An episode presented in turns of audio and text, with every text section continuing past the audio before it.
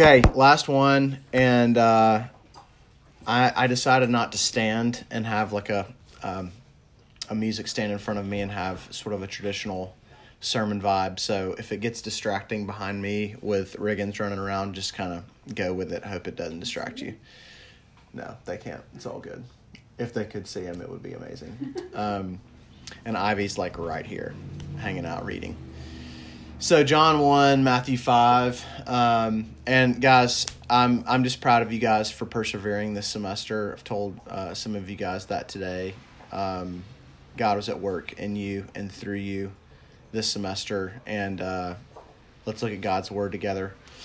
So I, as I've been enjoying these long days where we just have more sunlight, uh, I love that. That's one of the, my favorite things about the warmer months. And usually, if I get up on time, that's a big if now in quarantine. Uh, I'm a morning person, but uh, getting up on time for some reason during COVID 19, I'm sure I'm not alone. I know I'm not alone in this crew.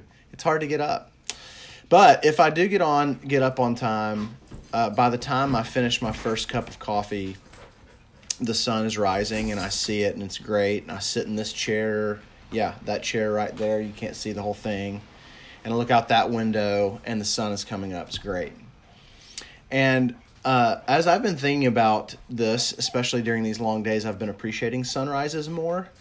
And a couple things about sunrises, and the first one is this: I think sunrises to me they they they communicate newness. Obviously, um, it's a new day, new possibilities for the Christian. It's new mercy in Jesus, new um, new possibilities of the Spirit to bear fruit in your life.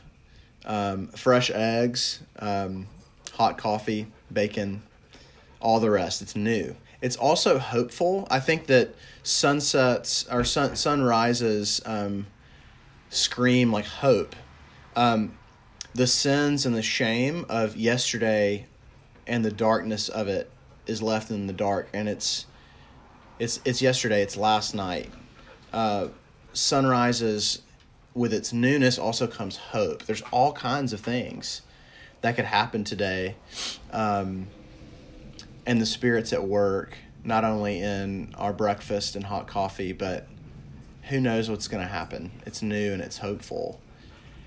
And what we're going to talk about, what we're going to talk about as we end the semester is light. And what light means in the Bible. Because light in the Bible, it's everywhere light is everywhere and it's important in the bible because jesus calls himself and what we're going to see he calls himself the light of the world. Light is a big deal. That jesus the light of the world comes and invades and overcomes the darkness of the world and sin and death. This is what he came to do. And that's what we're going to talk about tonight. We're going to talk about jesus as the light of the world and actually what it means to in uh, to encounter jesus as the light of the world and then what does it mean for us to bear witness to that light? That's what we're going to talk about. So I'm going to start in John 1. And I'm going to read John 1 1 through 9. And then I'm going to read Matthew 5 13 through 16. And I'll remind you as we get there. But friends, it's God word, God's word. He's spoken to us not to give us a theology exam to ace or book of rules to follow.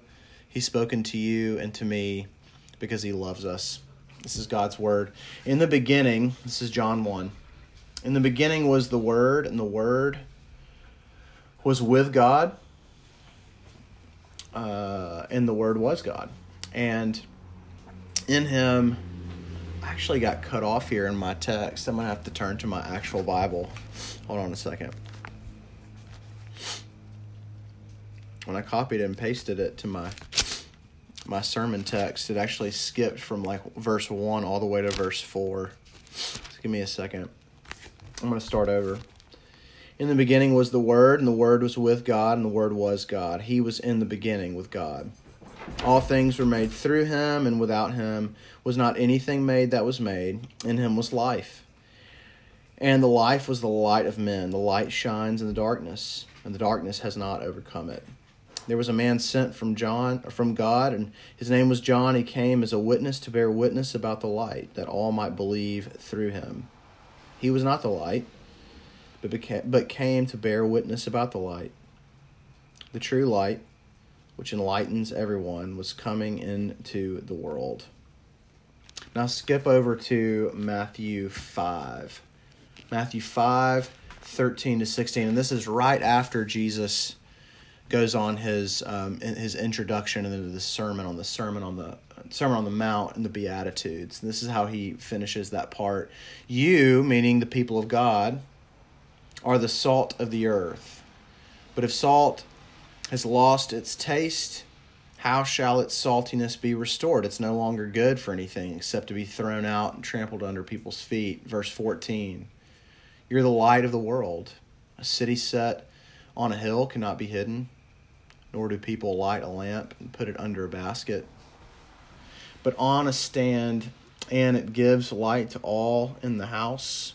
In the same way, let your light shine before others, so that they may see your good works and give glory to your Father who is in heaven. Let's pray as we look at it. God, thank you for your word. Um, thank you for speaking. We do ask that you'd slow us down, that we would see wonderful things in your word, that we would hear it, receive it, believe it, and that we would actually do it. And that in the process that Jesus would be made much of, that we would love him more and love each other more, and that would become like him in the process. And we ask that in the name of the Father and the Son and the Holy Spirit. Amen. Two points as, as usual.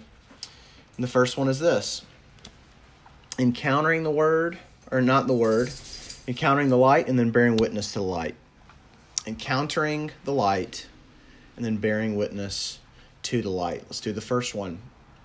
So, for the Apostle John, who wrote this, who also wrote 1st, 2nd, and 3rd John, and also the book of Revelation, darkness and light are profoundly impo- important. You know, if you think of the gospel writers, Matthew, Mark, Luke, and John, Matthew, Mark, and Luke, there's a lot of similarities, but John is kind of his own, he has his own vibe. And one of the reasons is he's kind of a poet. He loves, John loves using images. The Word was made flesh, light and dark. He's very poetic in the way that he talks about who Jesus was, who he is, what he came to do, and what he's going to do in the future. And if you look at verse 1, and what we read, here are the first words. In the beginning was the Word, the Word was with God, and the Word was God. He was in the beginning with God. And when I read those words, in the beginning, in, in John 1, if your mind went to the first chapters of the way that the Bible starts in Genesis, in the beginning, God made the heavens and the earth. If your mind went there, you're on the right track. John is doing that on purpose. And what he's saying is he wants us to know that at the beginning of all things, there was nothing, it was dark. And Jesus spoke, and the sun came up for the first time. Can you imagine what that first sunrise was like? Jesus speaks in the dark, and stuff happens. The light shines in the darkness for the first time. Only Jesus, the light of the world, creates out of nothing. We create all kinds of things. Only Jesus, the Word who is in the beginning with God, who is God, Father, Son, and Holy Spirit, creates out of nothing, out of the dark. And that's what he did in creation. He continues to create now. Jesus and his creative word and power is powerful now just as powerful as it was in the beginning. Jesus, friends, you might know this and experience this. Jesus is very much in the business of invading the darkness of our cities, restoring broken relationships, raising dead hearts to life and resurrection by his Spirit. He sparks light out of hopeless seasons of depression and doubt. He's still creating in the dark. When Jesus speaks in the darkness, stuff happens. So the light, Jesus, the light of the world, creates light in the darkness. And John wants us to know that.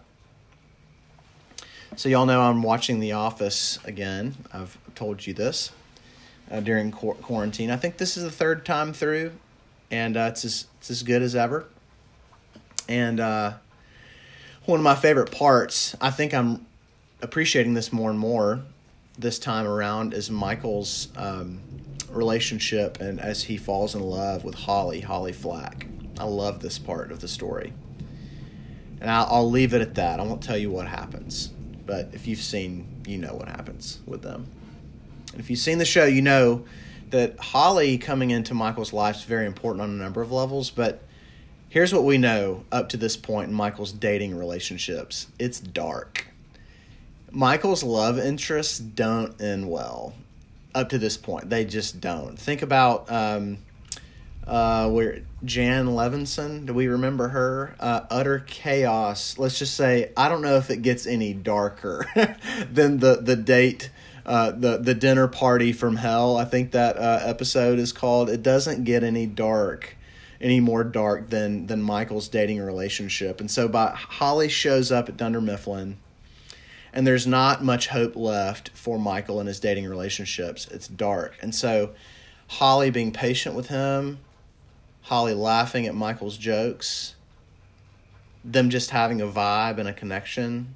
It's all very surprising because light is coming out of the darkness. This is what happens, and it's like amazing when no matter how how you feel about Michael, it is is celebratory in the show, and it should be because it's utterly surprising because it's like this guy is so utterly unlovable. When it comes out of nowhere it's surprising. Comes out of the dark it comes out of nowhere. And when jesus moves into the darkness and creates newness and life it is utterly new and surprising and hopeful, and only He does it in creation and in your life and in mine now. He creates out of nothing, utterly surprising. It's what He's always been up to, and it's what He's, he's up to now. So, the first thing John wants us to know about the light is that it creates. The second thing he wants us to know is that it conquers the light, Jesus Christ, it doesn't just create out of the darkness, it actually conquers darkness. It conquers darkness. In John uh, 1, verse 3, it says this All things were made through him. Without him was not anything made that was made. Verse 4, In him was life, and the life was the light of men. Verse 5, here it is The light shines in the darkness, and the darkness has not overcome it. So why did the why did the light even need to come into the darkness? Why was this even necessary? Why did God need to take on flesh and move into the neighborhood and dwell among dwell among us? Why did this why is this even necessary? Well, guys, you know, since we're talking about Genesis in the beginning, that's Genesis 1 and 2. When we get to chapter 3 of Genesis, we see that sin enters the picture and nothing is ever the same. spreads everywhere and nothing has ever been the same in life has never been experienced the way that it should have been lived and experienced. And every square inch of creation and every square inch of your life and your heart and your mind has been poisoned by sin and its effects. Sin and death have us in chains since uh, since, Gen- since since Genesis three. That's what we read. In other words, it really is that dark that Jesus had to do this. So, what did he do? John knew this all too well that it was this dark for us and for creation, that our only hope was the light of Jesus Christ to actually invade the darkness. Why? Why does light have to come from the outside? Because we can't do it in here. We're no match for the darkness. We're no match we can't break out of the prison of sin and death in and of ourselves. And so Jesus, God Himself, comes in and invades it Himself and conquers it because only He has the power. The same creating word and light that spoke the world into existence and spoke into the darkness, spoke and acted and died and rose and defeated the darkness. This is what we see in the life of Jesus. He comes down into the darkness, invades every corner of the darkness, actually takes upon the darkness upon himself on the cross and destroys uh, death itself in the light of his resurrection. That's what we have just celebrated in the life of the church on Easter Day. So he goes into the depths of the darkness, and it fell upon him at the cross, and it didn't get any darker for Jesus. Jesus was pinned up on a cross, a state sponsored execution, pinned up like an insect for all to see. It doesn't get any darker. But here's the deal with Jesus, the light of the world, because the darkness can never overcome the light. The darkness never had a chance with Jesus. Even when it was really quiet on Saturday before Sunday, didn't have a chance. Jesus didn't just move in and create out of the darkness, he actually moved in to conquer it. John wants us to know that. So the light creates and the light con- conquers. Now, let's ask this question as we move to point two. What does it mean for you and for me to encounter the light? To encounter the light of the world, Jesus Christ. Let's go to point two. Bearing witness to the light, bearing witness to the light. That's what happens. When you encounter the light of the world, Jesus Christ, you live a life with your words and your actions and word and deed that bear witness to the light. Jesus, in his own words, right after the Beatitudes in Matthew 5, Sermon on the Mount, remember Matthew 5 14, here we go. You're the light of the world. A city set on a hill can't be hidden. Let your light shine before others, that they'll actually see your good works and give glory to the Father who's in heaven. And so, what we see, Jesus, in his own words, he's saying, Look, bearing witness to the light means you point others with your words and actions away from yourself. You point others away from yourself. Jesus is saying, Look, I'm the light of the world. If you're going to follow me, I want you to live your life in a certain way to give off a certain kind of vibe. I don't want you to live lives uh, that are flashy in this flashy, narcissistic way that seeks attention. Don't do that because that's not my way. That's what Jesus is saying. Notice that Jesus was always getting attention off of him, even as he was seeking glory. It was all about his Father. Jesus is saying, I want your words and actions out in the dark world to have a distinct brightness to it. In other words, we might paraphrase what Jesus is saying. He's like, I, I actually, I want to shine through your life. And so when people hear you speak, I want them to hear my words and your words. When you make decisions, the world should see my desires and my longings and my priorities and your priorities and longings and decisions. When you treat others with gentleness and patience, the world should see my graciousness and my patience and my gentleness. I should shine through you as my people if you've really truly encountered me. Because once you've encountered Jesus, you live a life that points to him, you bear witness to the light, you live a life with the intention of pointing the world who is in the darkness and very needy and in need desperately of encountering this light, just like you and I were. You point others to him. And, and look, this is what John the Baptist, not the Apostle John, but John the Baptist uh, lived when he came on the scene. He says basically, Look, I'm not the light. I only I, my only deal here is to bear witness to the light and I'm not even worthy to like untie his sandals, wash his feet, however he says it. The point isn't me. I have a message just to get uh, the attention off me. That's John the Baptist. And Jesus is saying, look, he's on the right track. Think about the last time you saw a, a good movie that, that struck you, or a TV show that struck you, or think about a concert that you saw and the musicians put an incredible show that you can't forget. What happens after you have encountered this movie, this show, this concert? What happens after? You get home and you finish the show or you are on their way home from the movie theater uh, pre COVID-19 and along with the concerts and you what do you do? You get you you look up the trailer of the movie and you send it to somebody you say you've got to see this. Look, I saw the show last night. I've never like people have been telling me to go see this band. I finally saw them. You've got to go see them. Here's their latest album. You've got to hear this.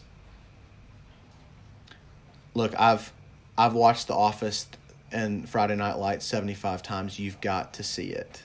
You've got to see it. What ha- so this is in other words, when you have, when you have come into contact with this kind of greatness and brightness in the darkness, there's no going back. There's no going back. Like you can't help but say with your life, you've got to see this. You've got to hear this. You, I've been changed, and there's no going back with me. You've got to see it. This is what happens when you encounter the light. So, uh, another TV show, and I'm going to land the plane and talk to the seniors for a second. True Detective season one. I'm not gonna. I I really want to spoil this show, but I, it's too good to. Um, I'm not going to, but I'll just say this: the last uh, one of the last uh, episodes. It's actually it's the last episode. I won't tell you what happens with it, but Matthew McConaughey, the main character, um, he's a detective and he's chasing down a murderer, trying to catch him, and it's really dark. It's one of the darkest shows I've ever seen. And at the end, and this isn't a spoiler, it's just, um, I love it too, Chris.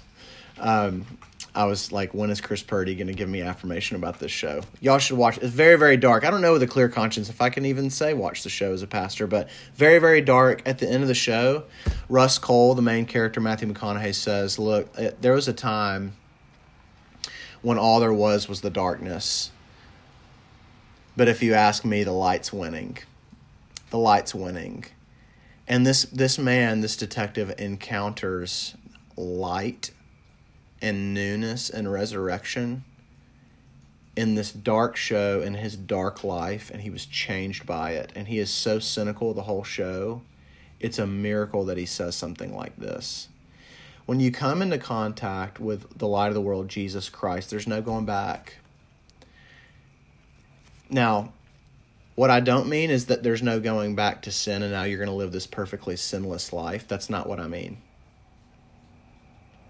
The people of God all over the Bible and in my life, I hope that you've seen bearing witness to the light is not doing it perfectly at all.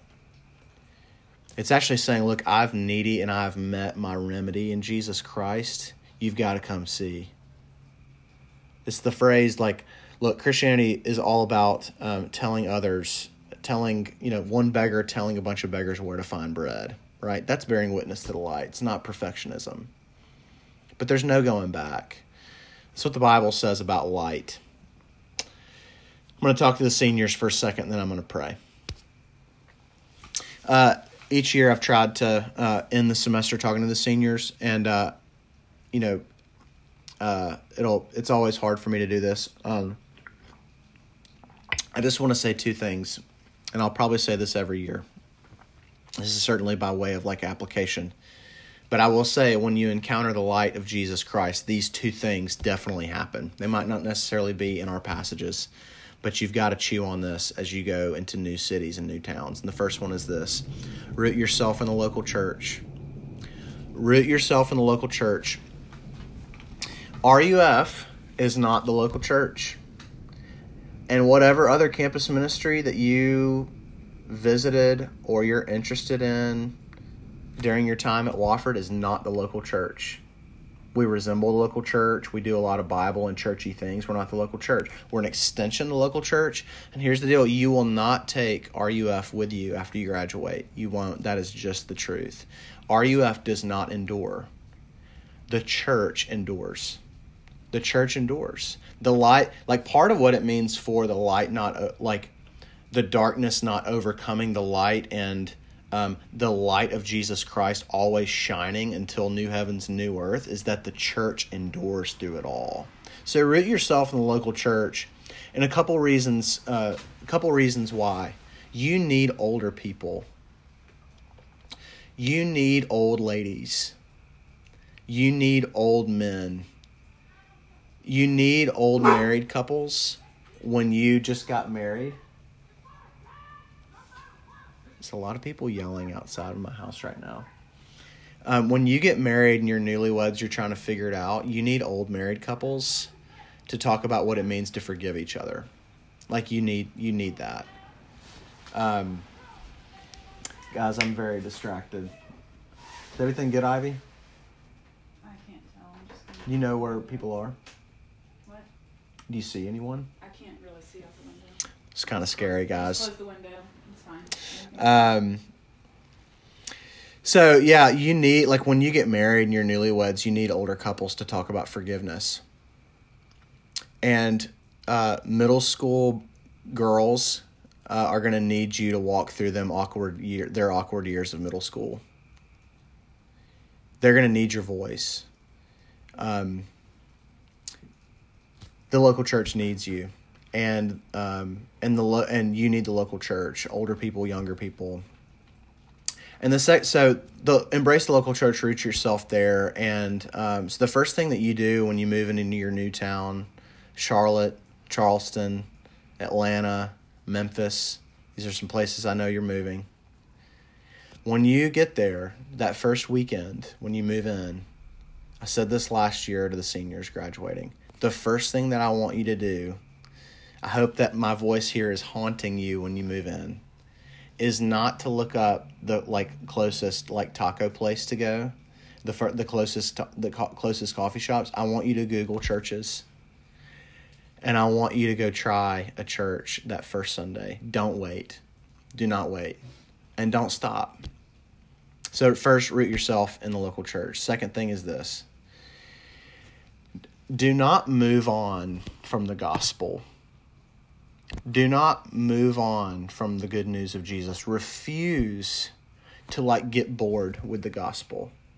We talk a lot, and seniors, y'all like you've been with me eh, for three years and i've relentlessly over and over and over have been talking about the grace of jesus christ in the gospel that our relationship with god is rooted not in our performance not in our status not in our gpa not in our sins not in our accomplishments it's in faith alone in jesus christ not works not obedience that's the simple good news of Jesus Christ and what he's done. Do not get bored with it, please.